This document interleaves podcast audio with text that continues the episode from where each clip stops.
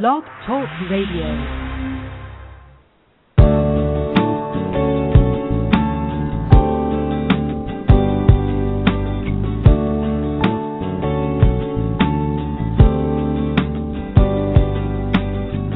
From Lives in the Balance, the nonprofit organization committed to advocating on behalf of behaviorally challenging kids and their caregivers, this is Dr. Ross Greene. Welcome to Collaborative Problem Solving at School.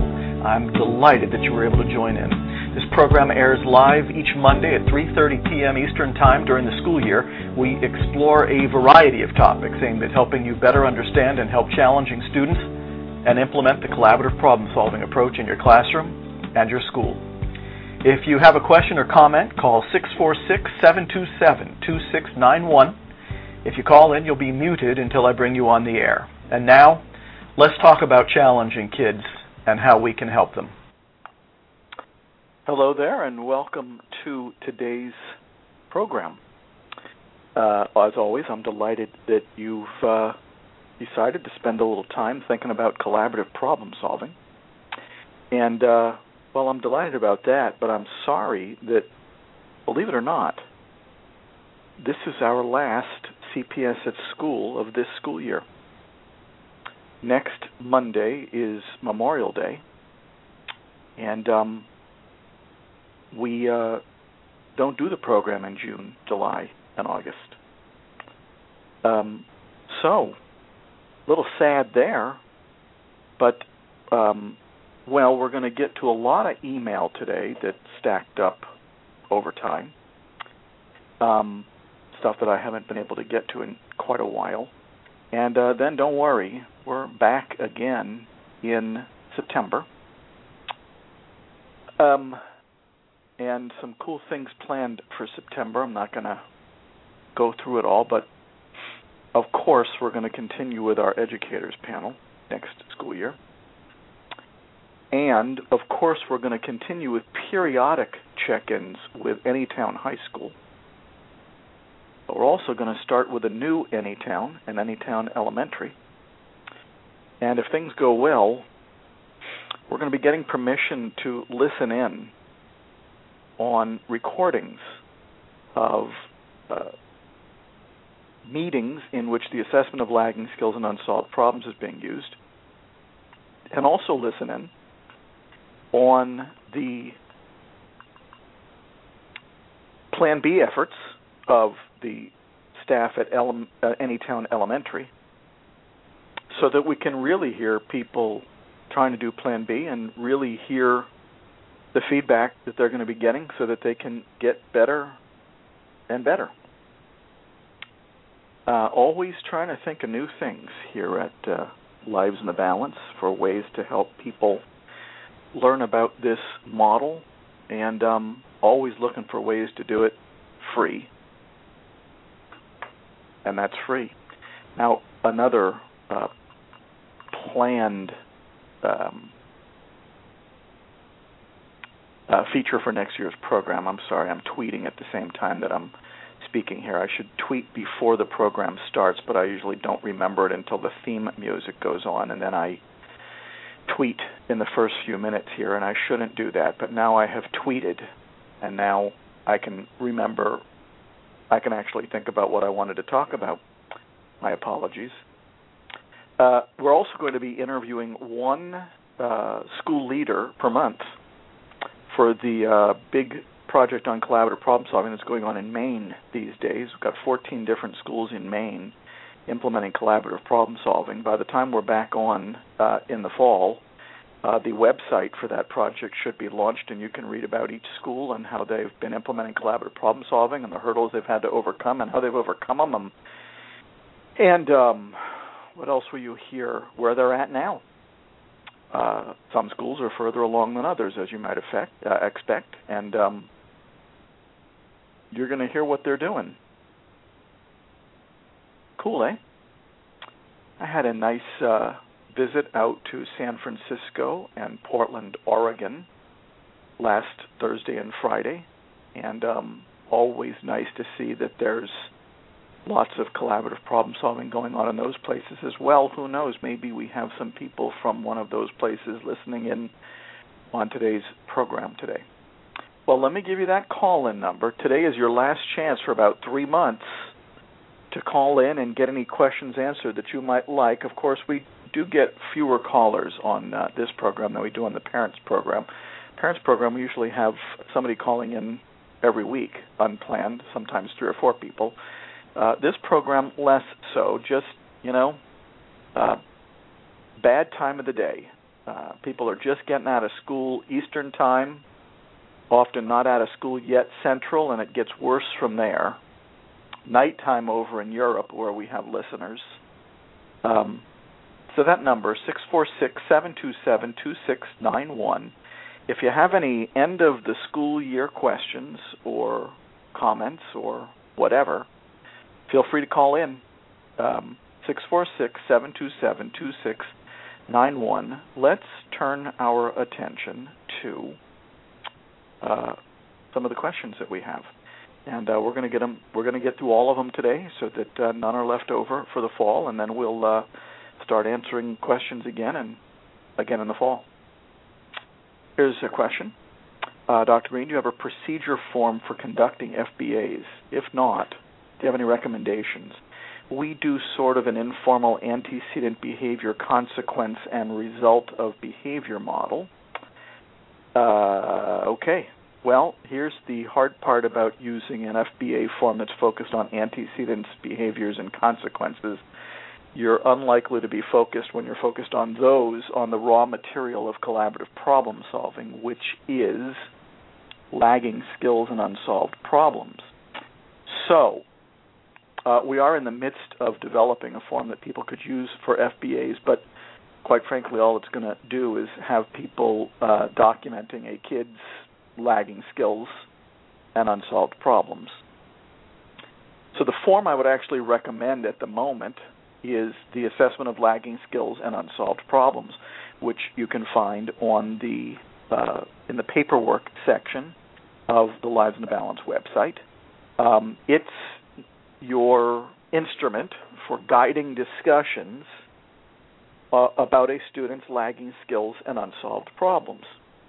Now, part of the problem with part of the reason I like unsolved problems better than antecedents, even though they are roughly, but only roughly, synonymous, is that when people are looking for antecedents, they tend to look at what occurred just before the kid's challenging episode occurred as the cause of that episode. And what happened right before the challenging episode is frequently not what set the challenging episode in motion. So I'm not big on antecedents. I'm not big on triggers. I used to use that term frequently, but don't use it at all anymore. I prefer unsolved problems because it's unsolved problems, problems waiting to be solved, problems yet to be solved that are really setting in motion challenging episodes, and that's what we want to document on our FBA. Um, we also want to make sure that people have the right lenses on. See, the FBA is really important because it sets the stage for all that is to come. I mean, I often say that about the assessment of lagging skills and unsolved problems. It sets the stage for all that is to come, but what we decide our definition of the function of a kid's challenging behavior is has a great deal to do with what we're going to end up doing about it, how we're going to try to help. And traditional FBAs tend to focus on the manner in which the behavior is working for the child as the function for the student, as the function of the challenging behavior. And of course, the traditional definition of working, how is the behavior working? It's working at helping the kid get something, for example, attention, or escape or avoid some, and escape or avoid something like homework or uh, something tedious or challenging or uncomfortable or scary or boring. The word working is key. As many of you know who've heard me speak lately, I'm, I'm not saying the behavior isn't working in some narrow, limited way. I'm saying that definition of function is too narrow and too limited and doesn't go far enough.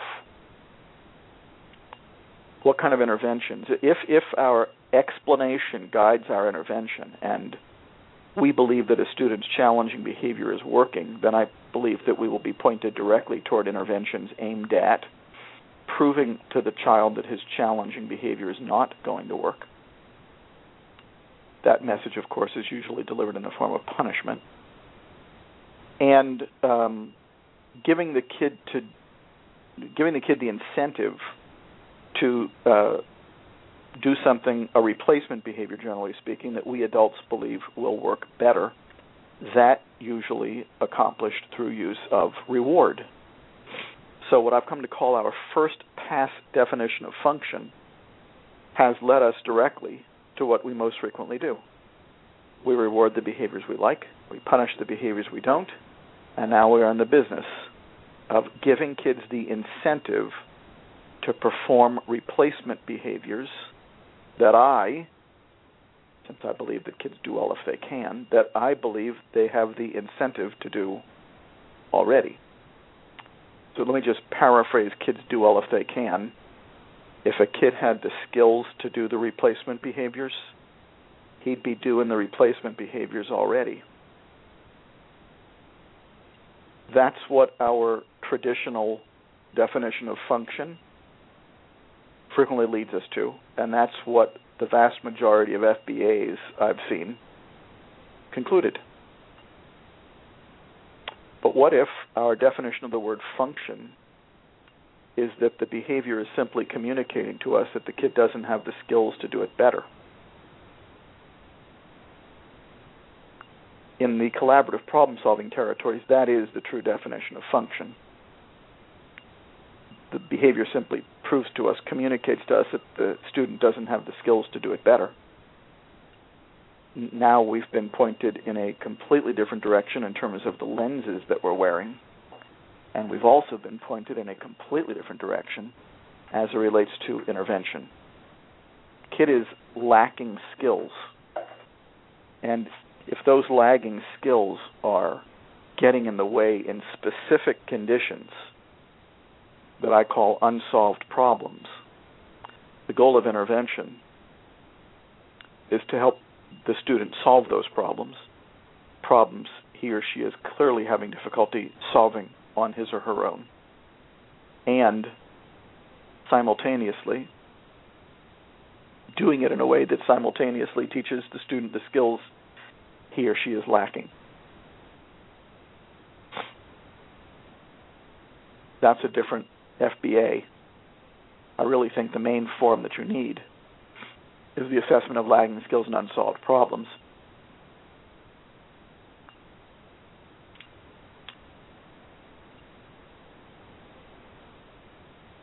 But the main thing you need is a different definition of the word function and an emphasis not on getting, escaping, and avoiding, not on antecedent behavior consequence,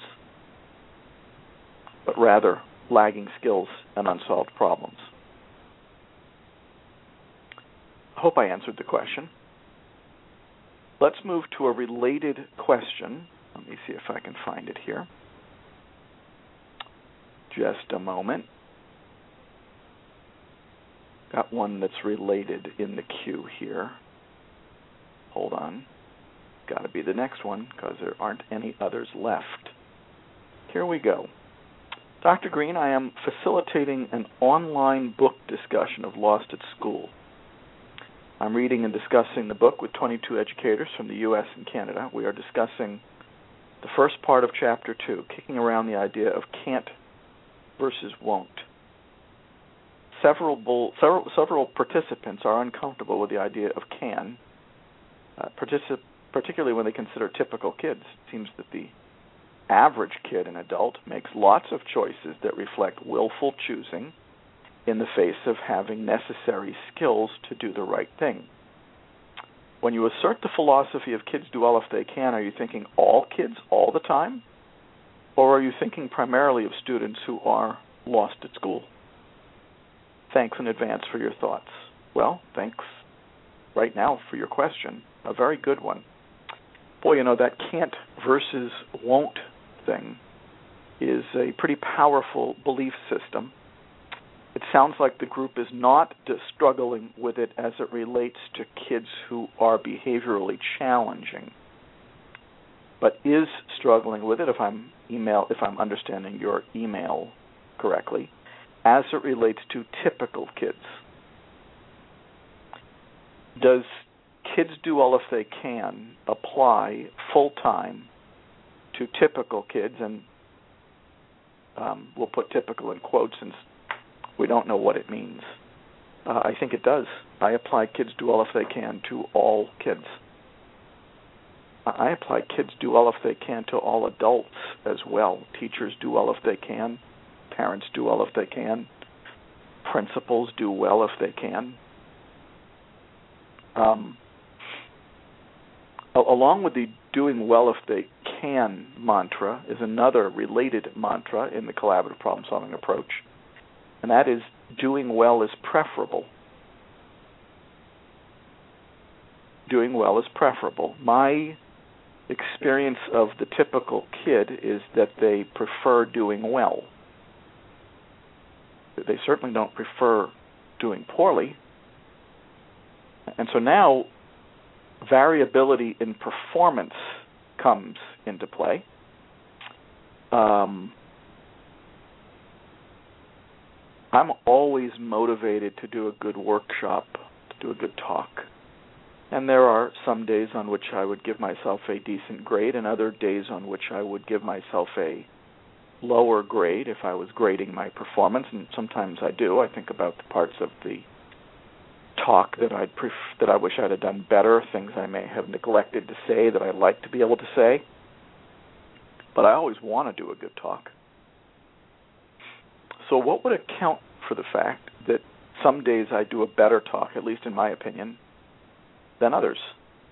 Is that I'm less motivated on some days than others. On on some days I want to do a good talk and on others I am willfully choosing in the face of having necessary skills, I'm willfully choosing to do a less good talk?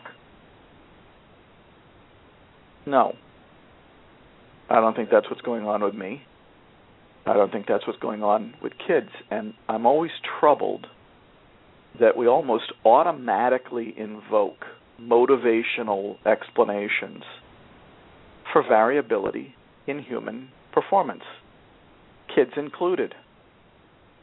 Uh, is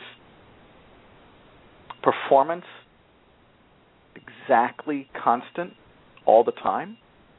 No, I mean, geez, uh, let's see. What, what, are some of the reasons that I might not do as good a talk as I would like?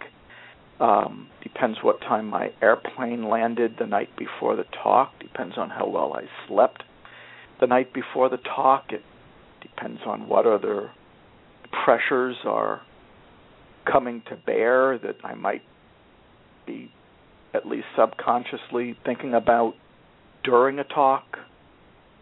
Uh, lots of things could be affecting whether I'm performing as well as I sometimes do. Please please don't hold my good talks against me when I'm doing a not so good one, I don't know if I can hit that standard every single time, much as I might like to. But I always want to do a good talk. Sometimes life gets in the way, and why would it be any different with kids, behaviorally challenging or otherwise? Uh, my opinion is that it wouldn't be. So, um, there's the answer. I don't think behaviorally challenging kids are really that much different from not so challenging kids. Um, I think kids do all if they can is a constant across all people and kids. And I'm sorry that we automatically invoke motivation whenever a kid isn't hitting the bar at the level we've sometimes seen him hit the bar at. There could be lots of other things getting in the way. Um, even some lagging skills getting in the way. Even though a kid might be typical, boy, I know a lot of typical kids, and they're all lacking skills. Some of them are very strong academically, and they aren't behaviorally challenging, but they're still not very good at appreciating the impact of their behavior on others. That's why they might give another kid a hard time. Saw that going on in a school classroom I was observing in this morning. These were typical kids who uh, made another little girl in a kindergarten classroom cry because they had been teasing her about something they know they're not supposed to tease, and yet somehow it happened anyways. Poor motivation. They're willfully choosing to do the wrong thing? Or is there a better explanation than that? lagging skills, just like kids do all if they can and doing well is preferable, don't only apply to behaviorally challenging kids. Lagging skills don't only apply to behaviorally challenging kids either. We're all lacking skills, and sometimes those lagging skills bite us, even though in the conditions in which they do bite us, we're not exhibiting significant behavioral challenges. I hope that uh, takes care of that one. Let's move to another. Dr. Greene, I was wondering if sensory integration could be a sixth pathway to explore this is something neurological within the child that could be addressed as part of the CPS model. Is the CPS model fixed or can it, evol- can it evolve? Well, it continues to evolve. One of the ways in which it has evolved is that, um, well, we don't talk about pathways anymore. And I don't group the lagging skills by category anymore. Number one, the categories are kind of artificial. Number two, I find that, yeah, that's right, they're artificial. They overlap so much that kind of artificial to pretend that they fit within certain categories.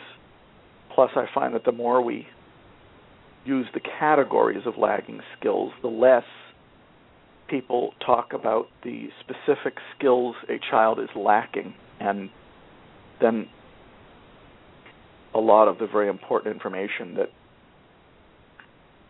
comes along with talking about the specific lagging skills and a lot of the understanding that goes along with that. Gets lost when we just say executive skills or emotion regulation skills or language processing and communication skills. I think that that's those categories really I mean, they move the process forward a little bit, but not very much. So, there are no pathway categories anymore. Now, am I a believer in sensory processing issues? Absolutely. Um, and at some point, I guess it's conceivable that I could put those in the lagging skill section add a sensory skill, and that actually I think I like that idea very much. On the other hand, sensory processing issues could fit quite nicely as well as unsolved problems. So I haven't been tremendously energized to add them as a lagging skill. It's possible to, because we could easily cover them in the unsolved problems section. Um, so yeah, why not? But um, I'm not sure we need the categories sensory included, even though I believe that um,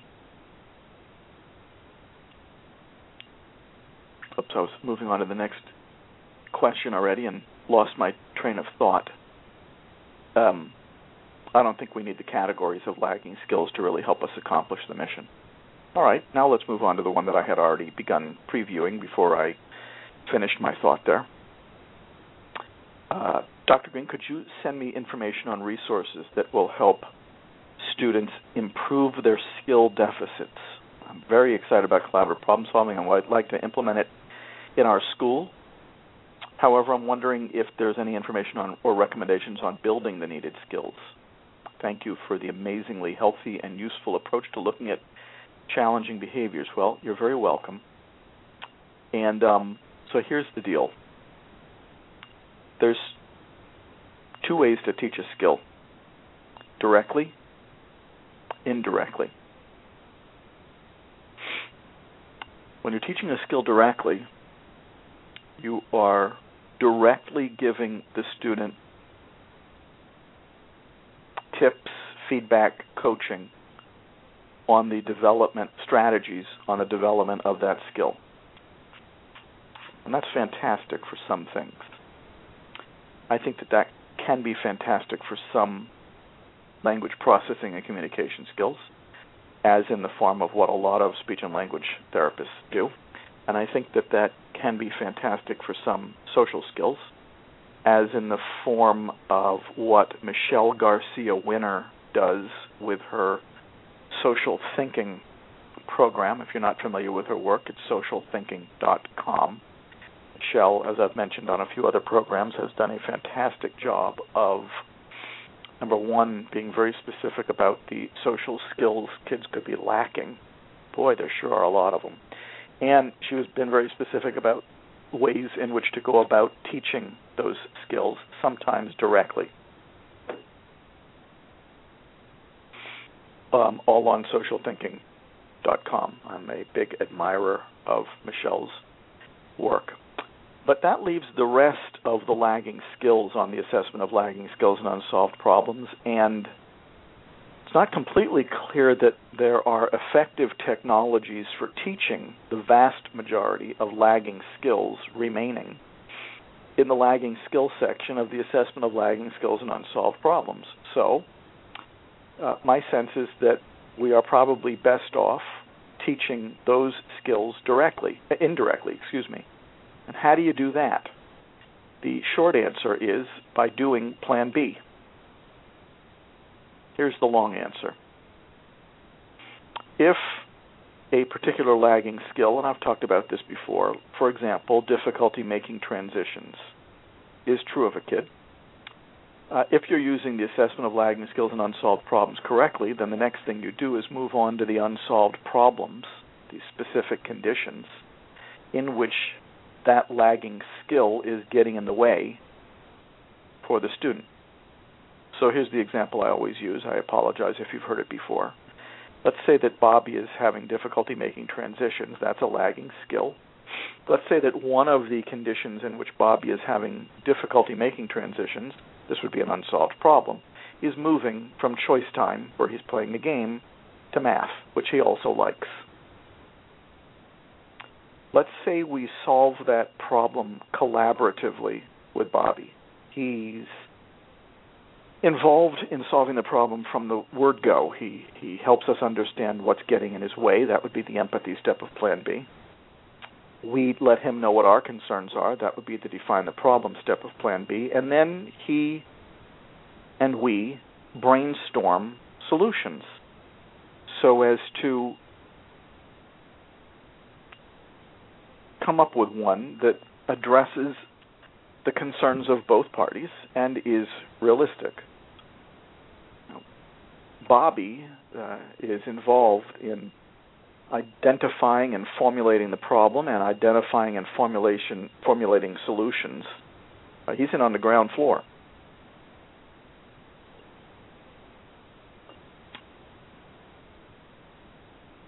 Let's say we solve that problem collaboratively good. A lot of good things have already happened.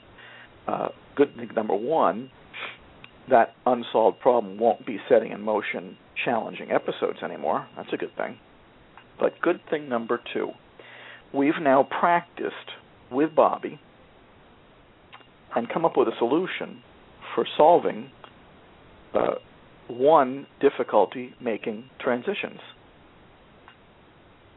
Is Bobby really good at making transitions yet? No. Is he a little bit better uh, on the basis of now having solved one problem that involved making transitions. Yeah, he's a little better. Can he apply the solution that he was in on the ground floor on? In other words, this is very different than plan A, which is where we're simply telling the kid what the solution is. I don't know what he learns from that. We're the ones who came up with the solution. He not only was he not a party to it, uh, he didn't even think about it. So, hmm. I don't know if he's learning anything when we're doing plan A, when we've decided what the solution is. I do think he learns something about making transitions when we're doing plan B. He's not great at it yet. We've only once solved one problem involving making transitions so far. But he's a little better. And I think he'll be a little better still when we solve another problem involving making transitions. And yet another, and slowly but surely, Bobby is now building up a repertoire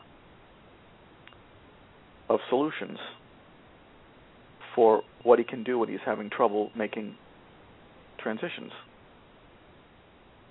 He's getting better and better. And by the way, Bobby's learning a new skill the same way most of us learn new skills. Yes, I know, on many new skills, you're provided a little initial direct instruction. I'm actually not sure that's going to serve us very well as it relates to difficulty making transitions. But then, how do we get good at that skill? We practiced it, and when it didn't go so well, we figured out how to do it better. And if we needed it, hopefully there was an adult to help us get better and better at it. That's how you do it. That's how we're going to do it with Bobby. Now, that's how we'll help Bobby get better at making transitions. So, a few other points. Is Bobby really good at making? Will Bobby ever really be good at making transitions? I don't know. Maybe he'll become a world class transition maker. But to tell you the truth, I'm not sure I'm looking for world class skills. I'm looking for Bobby to get better at making transitions so that maybe someday he can do it on his own without having a challenging episode to let us know that he's still not good at it. That's that's when you know Bobby's gotten better at making transitions. When he's no longer having challenging episodes related to making transitions. That's when. So, to remind you of the answer that I gave earlier, the, the lagging skills in that instance are being taught indirectly. Because I'm not sure there's a great technology for teaching kids to make transitions better directly, like a lot of the other skills, and that that's okay. I don't mind that. As you heard earlier, there are some skills that we might teach directly. I don't think making transitions or most of the other lagging skills on the ALSUP are among them. Practice, trial and error. The way most of us learned the skills we believe we now have. So here's another big point, though. Are you helping the student learn a whole bunch of other skills and forget making transitions. Uh, just a whole bunch of other skills when you're doing just plain old Plan B on anything. Yeah. In the empathy step, you're teaching a child to identify his concerns and articulate them and express them in ways that other people can understand. And in the define the problem step, he's learning how to listen to another person's concerns and tolerate it without losing it and take those concerns into account and stay with it long enough to really understand what the person is trying to say. And the invitation, student is learning how to brainstorm solutions and solutions that not only address their concerns but somebody else's concerns and think about whether those solutions are realistic and mutually satisfactory and project those solutions into the future so as to evaluate likely outcomes and go back to the drawing board if it doesn't look like it's going to pan out so well. Kids are learning tons of new skills just by mere virtue of being engaged. in the process of collaborative problem solving. I hope that answer makes sense. And now it's time for the last question of the 2011 2012 school year. Until we get more for the fall. Dr. Greene, I'm struggling on how I can be using the ALSUP and identifying unsolved problems that with kids that present with excessive anxiety, a large portion of my caseload. I take a CBT for the for those who aren't familiar with that term, cognitive behavioral therapy approach, but would like to incorporate CPS with the parent work that I do. Um, can you point me to some resources to help me? Well, that's a harder question than it sounds like, believe it or not. Here's the answer I don't necessarily group kids by internalizing presentations, for example, anxiety or depression, externalizing presentations, for example, tantrums, oppositionality, noncompliance. I don't group them that way. First of all, there's a lot of overlap. A lot of kids throw tantrums because they're anxious, if we were to be so oversimplified about it. And a lot of kids who throw tantrums are very irritable, and some people would even call them depressed. So, uh, I don't really look at excessive anxiety as where to start.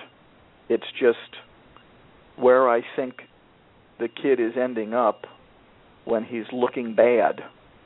He's anxious.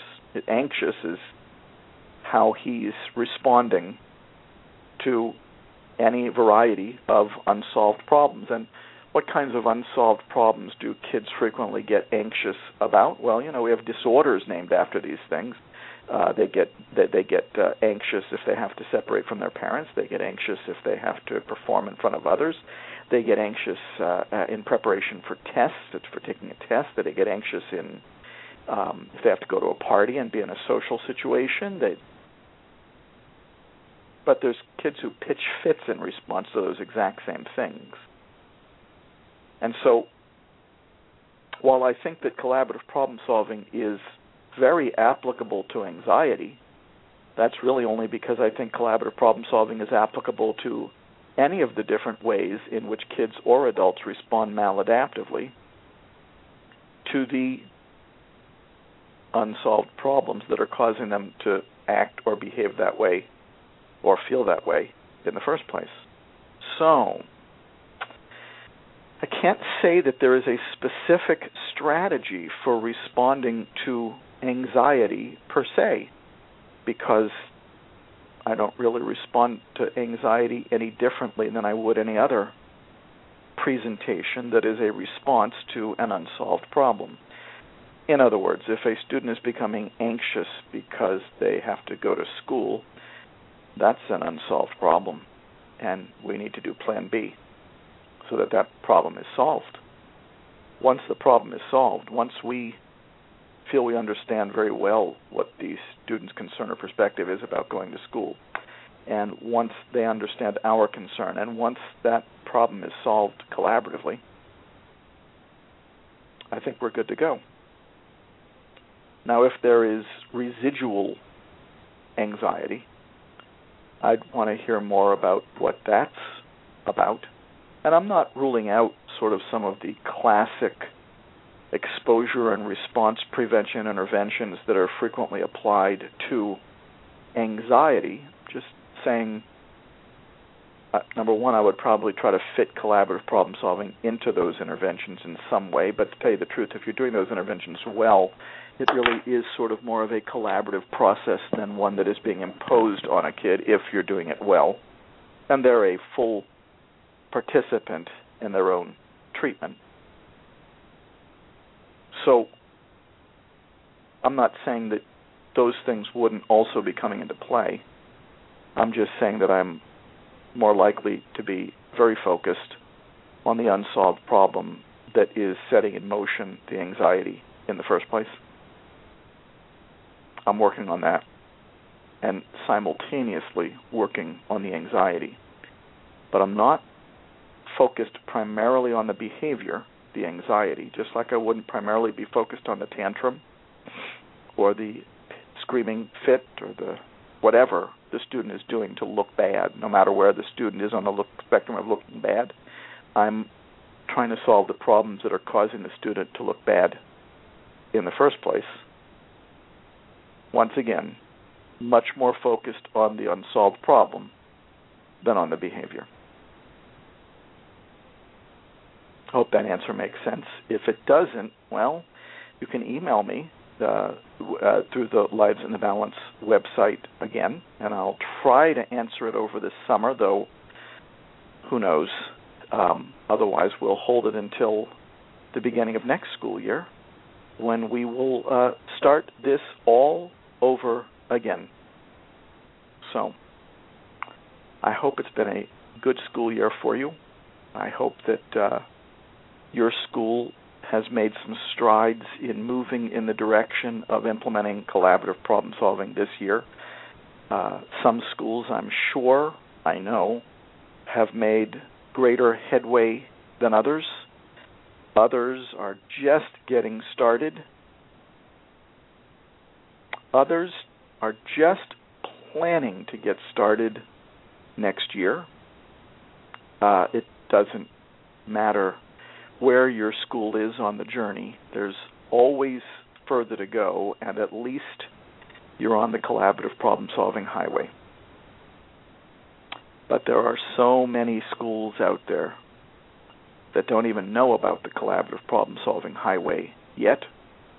Um, so let's not only think about your school, let's think about the other schools that are out there that you may know about that aren't yet even aware of collaborative problem solving and therefore haven't yet even begun their journey. Tell them about the website.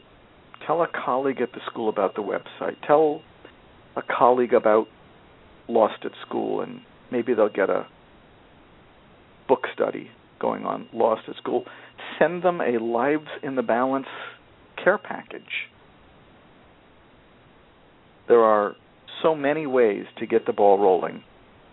Um, I was just posting the uh, good and bad news, a few more segments on the Lives in the Balance website uh, just this morning, and um, boy, there's so much more work to be done. So, first of all, thanks for listening. Secondly, for whatever progress you've made, in moving your building in the direction of collaborative problem solving this school year, good for you. I thank you. The kids thank you.